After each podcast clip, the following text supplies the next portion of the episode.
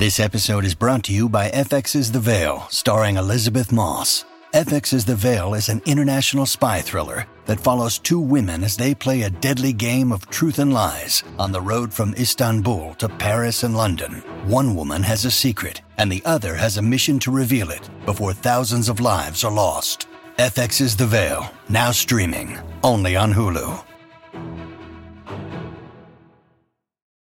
Hi, everybody. This is Adriana Trigiani. I'm the host of You Are What You Read. I have the privilege of interviewing luminaries of our times about the books that shaped them from childhood until now. We get everybody from Sarah Jessica Parker to Kristin Hannah, Mitch Albom, Susie Essman, Craig Ferguson, Rainn Wilson, Amor Towles, you name it, they come, they share. New episodes of You Are What You Read drop every Tuesday on Apple, Spotify, or any major streaming platform wherever you listen to your podcasts. Dirt. Lots and lots of dirt. It's another My Talk Dirt Alert. The stories and headlines getting our attention from the world of entertainment and showbiz on My Talk 1071. Spill the tea, sweetheart.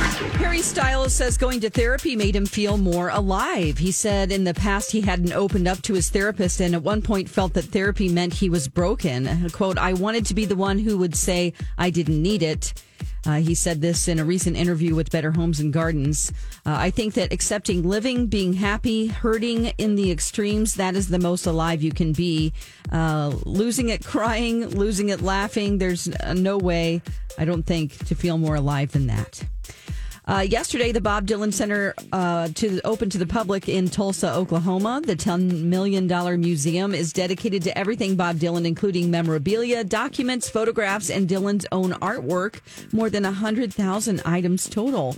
And this includes his handwritten lyrics to classic songs like uh, Chimes of Freedom and Hurricane. And the folks over at the BBC have found their new Doctor Who. Now that Jodie Whittaker stepped down, the role of Doctor Who is being played by Ncuti Gatwa, who is a Rwandan actor. Shudi will become the 14th person to play the role and the first black actor to lead the popular BBC series. For now, you can uh, actually watch him on the Netflix series Sex Education. And if you want to see him as Doctor Who, you're just going to have to wait until next year. That's the latest dirt. More stories like this at mytalk1071.com. Also, download our app. Okay, appreciate the info. Dirt Alert updates at the top of every hour. Plus, get extended Dirt Alerts at 820, 1220, and 520. Be back in an hour.